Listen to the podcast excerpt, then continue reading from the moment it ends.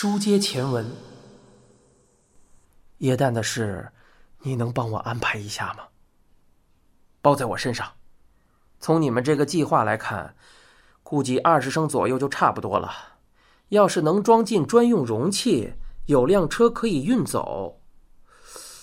护导略微沉吟了片刻，随即又开口道：“我先问你，如果连长顺利招供，接下来你是怎么打算的呢？”刚才你也说了，不想搞出人命，意思是等到连长被吓唬的差不多了，然后再去救他吗？冰木说：“这个我还没有想好，到时候再说吧，先要看他到底会说些什么。”冰木没有撒谎，他也无法预料事情究竟会如何发展，可能他会变得气急败坏，恨不得取了连长的性命，又或者……会使他的理智占据了上风。护导说：“犹太郎，我觉得你可以杀了他。一想到这种人居然还活在世上，我这后半辈子就过不痛快。要是我的话，肯定会杀了他。你就算要了他的狗命也没什么关系，只是我不想让你坐牢。”冰木说：“我也不想坐牢啊，所以我一直在想。”到时候连长说了什么，我都必须控制自己的情绪，坚决不能动怒啊！听了病木的话，护导烦躁的皱起了眉头。我说的不是这个意思，你当然可以发火，也可以杀了他，这都是很正常的。我的意思是，即便事情真的如此，我也不想让你坐牢。而且我把话说在前头啊，就算你到时候不想杀他。他很可能也活不了。病木问道：“什么意思？”液氮这东西可是相当麻烦的。护导将液氮的危险性一五一十的告诉了病木。即便是极少的液氮，气化后依然体积惊人。一旦吸入体内，人体便会在很短的时间内出现缺氧等症状。而且，就算是装入了专用的容器，液氮也还是会慢慢气化。因此，在使用电梯进行搬运的时候，电梯里是不能有人的。护导说：“所以，就算你往屋内灌入液氮，只是为了吓唬吓唬连长，但只要在用量上稍有不慎，连长很可能就会一命呜呼了。”听了护导的话，病木再一次紧张起来。护导问道：“怎么，你害怕了？难道是想停手了吗？”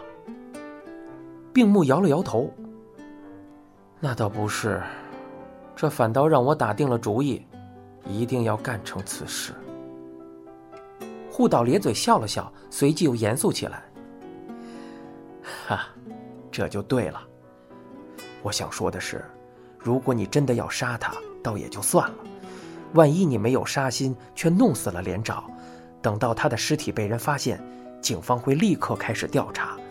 也许他们会看出使用了液氮，以防万一，我们必须加以小心。冰木问道：“怎么小心啊？”一旦连长的尸体被人发现，警方第一个怀疑的就是你。不过，你没有办法弄到液氮。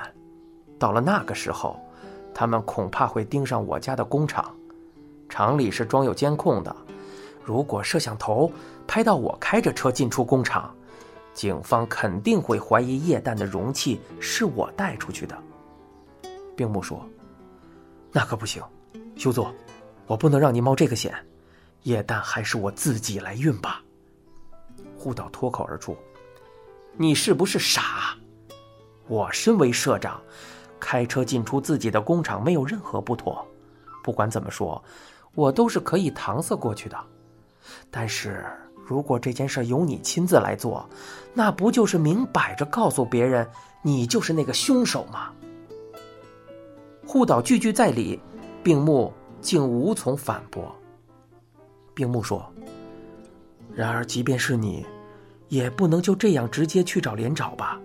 镇上到处都是监控。”要是真被哪个摄像头拍到了，那可就都完了。护导说：“那些摄像头确实不好搬，装了二十升液氮的容器肯定又大又沉，要是想搬的话，就只能开车。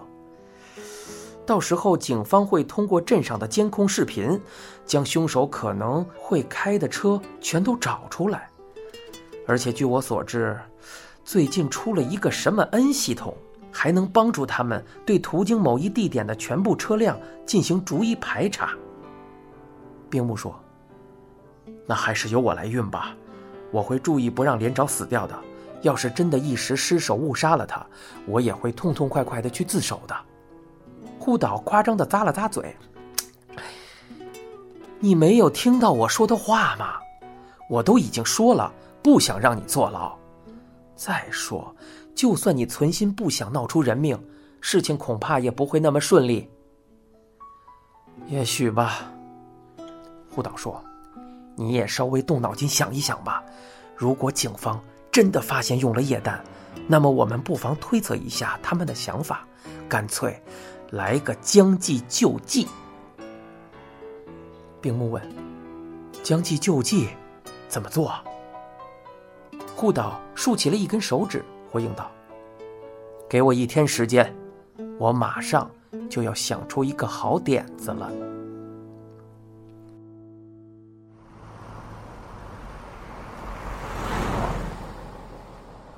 第二天，二人再次碰面。这一次，护岛的表情看起来很是兴奋。他说道：“警方肯定会觉得凶手开了车，对吧？我们干脆将计就计，不用车来搬运液氮。”这句话大大超出了病木的意料。他睁大眼睛问道：“装有液氮的容器不是又大又沉吗？那该怎么搬啊？”如果放在手推车上运走的话，可能是被很多人看到的。护岛说：“这件事情恐怕不能由你我二人来做呀。”病木吃了一惊，回应道：“你的意思是说，要再找几个帮手吗？”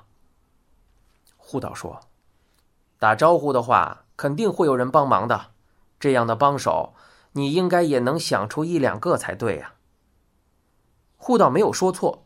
新仓夫妇和高原志野的身影已经跃入了病木的脑海。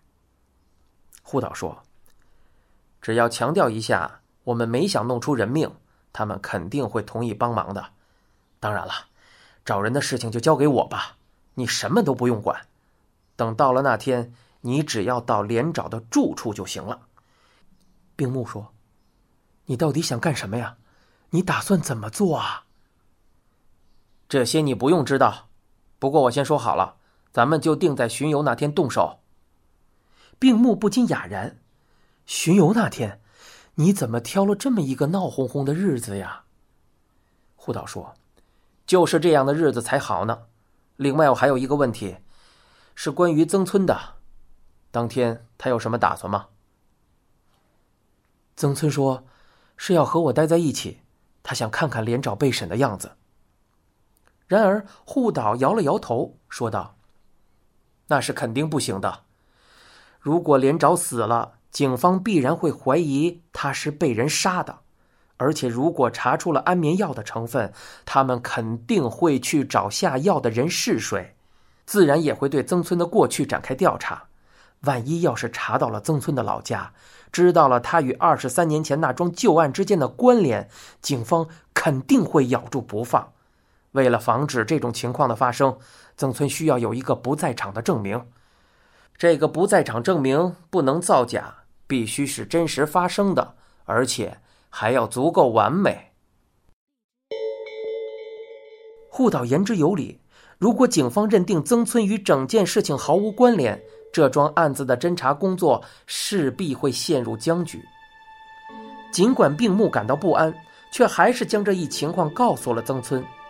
并木以为曾村很可能会暴跳如雷，不但会埋怨他们出尔反尔，甚至可能会觉得当初还不如自己一个人报仇。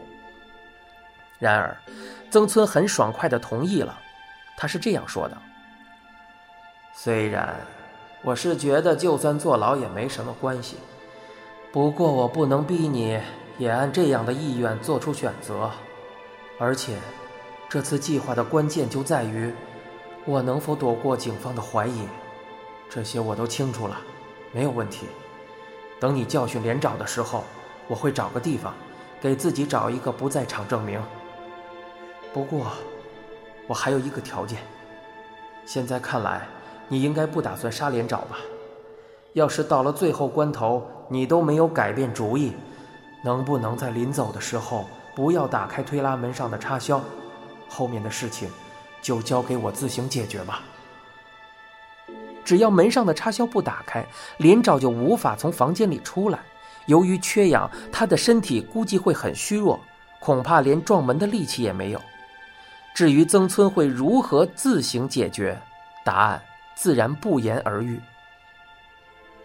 曾村说：“我会用尖头菜刀解决了他，然后。”再去向警方自首，这样一来，他们就算不会查到你的头上，整件事情也就圆满结束了。说这番话的时候，曾村的表情显得颇为轻松。就这样，全部计划准备停当，只等巡游当天的到来。然而，对于计划之中的详细情况，病木毫不知情。掌握整个计划的只有护岛一人，虽然病木能够猜到会有谁来帮忙，不过他还是没有十足的把握。高原之野应该会参与其中，毕竟护岛没有理由不叫上他。可是每每看着眼前这个稚气未脱的年轻小伙，病木都会觉得实在不忍心让他协助完成这样一件残忍的事。虽然从立场来看，高原势必会选择帮忙，可是他的心里应该还是想要逃避，不愿牵涉其中的。想到这里，病木便让高原忘了佐治，还补充说不会觉得他薄情。这番话他也想要告诉新仓夫妇，但是没有找到合适的机会。转眼到了巡游的那一天。病木从早上开始便有些心神不宁，他只是告诉真智子：“今天白天我要去找连长，我没打算杀他，只是想让他说出实情而已。”然而具体要做些什么，病木没有明说。他打算等一切结束之后，再将情况告诉妻子。应该是下午四点左右动手，病木收到了护岛的指示。